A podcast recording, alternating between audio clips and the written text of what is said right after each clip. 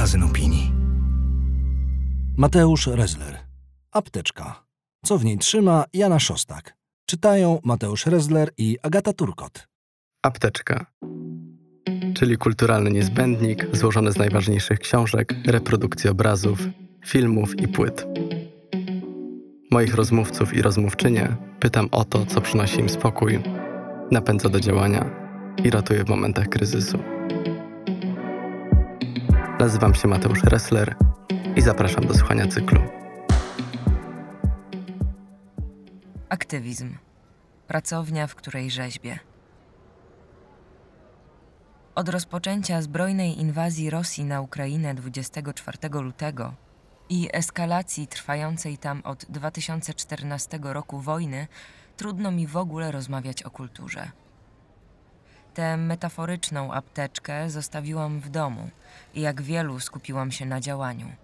Przy wsparciu Funduszu Obywatelskiego zebrałam grupę wolontariuszek i wolontariuszy, żeby tłumaczyć i udzielać informacji przybywającym do Polski nowakom i nowaczkom. Szostak od wielu lat postuluje, by homonim jednego z najpopularniejszych polskich nazwisk zaczął funkcjonować w przestrzeni publicznej jako określenie zamienne dla słów uchodźca i uchodźczyni. Nazwaliśmy się Stewardessy Pokoju i od 8 marca działamy bez przerwy na terenie przejścia granicznego Medyka Szeginie. Na początku trudno nam było odnaleźć się w panującym chaosie. Dlatego pomocne okazały się uniformy uszyte przez markę Risk Made in Warsaw, które wyróżniały nas z tłumu. Każdy z nich ma na sobie wstążki w kolorach flag Polski, Białorusi i Ukrainy. Ten niewielki symboliczny gest miał pokazać, że nie ma między nami różnic. W tak trudnej sytuacji zawsze najważniejsi są ludzie. I to chyba ich odwaga i wytrwałość najbardziej inspirują mnie do działania. W mojej kulturalnej apteczce wiele pozmieniało się już wcześniej. Między innymi za sprawą wybuchu białoruskiej rewolucji w 2020 roku. Wtedy zamiast śledzić nowinki ze świata sztuki, współorganizowałam partyzanckie podziemie pomocowe.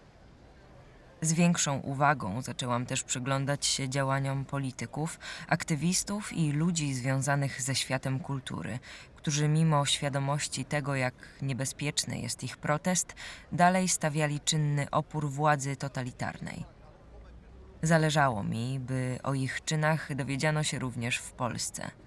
Dlatego na galę rozdania paszportów polityki założyłam sukienkę złożoną z 1200 portretów białoruskich zakładników i zakładniczek reżimu Łukaszenki.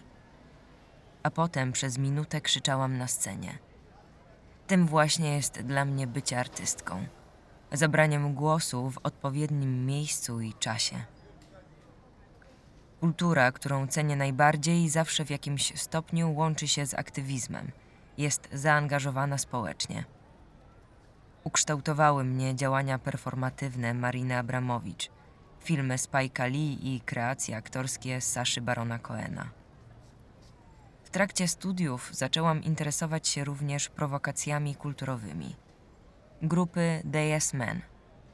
To aktywiści, którzy wcielając się w rolę rzeczników prasowych wielkich korporacji w satyryczny sposób w internecie i podczas publicznych wystąpień obnażają dehumanizujące praktyki kapitalistycznych gigantów.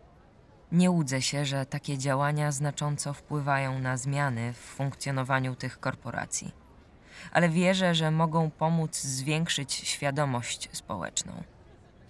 Pokazała to choćby prowokacja z 2004 roku, gdy jeden z członków grupy udzielił wywiadu BBC, w którym wystąpił jako przedstawiciel Dow Chemical Company, koncernu odpowiedzialnego za katastrofę chemiczną w Bopalu. Zaledwie kilka minut po emisji programu we Frankfurcie kurs akcji firmy spadł o kilka procent – a cały świat przypomniał sobie o skutkach tragedii, która wydarzyła się 20 lat wcześniej.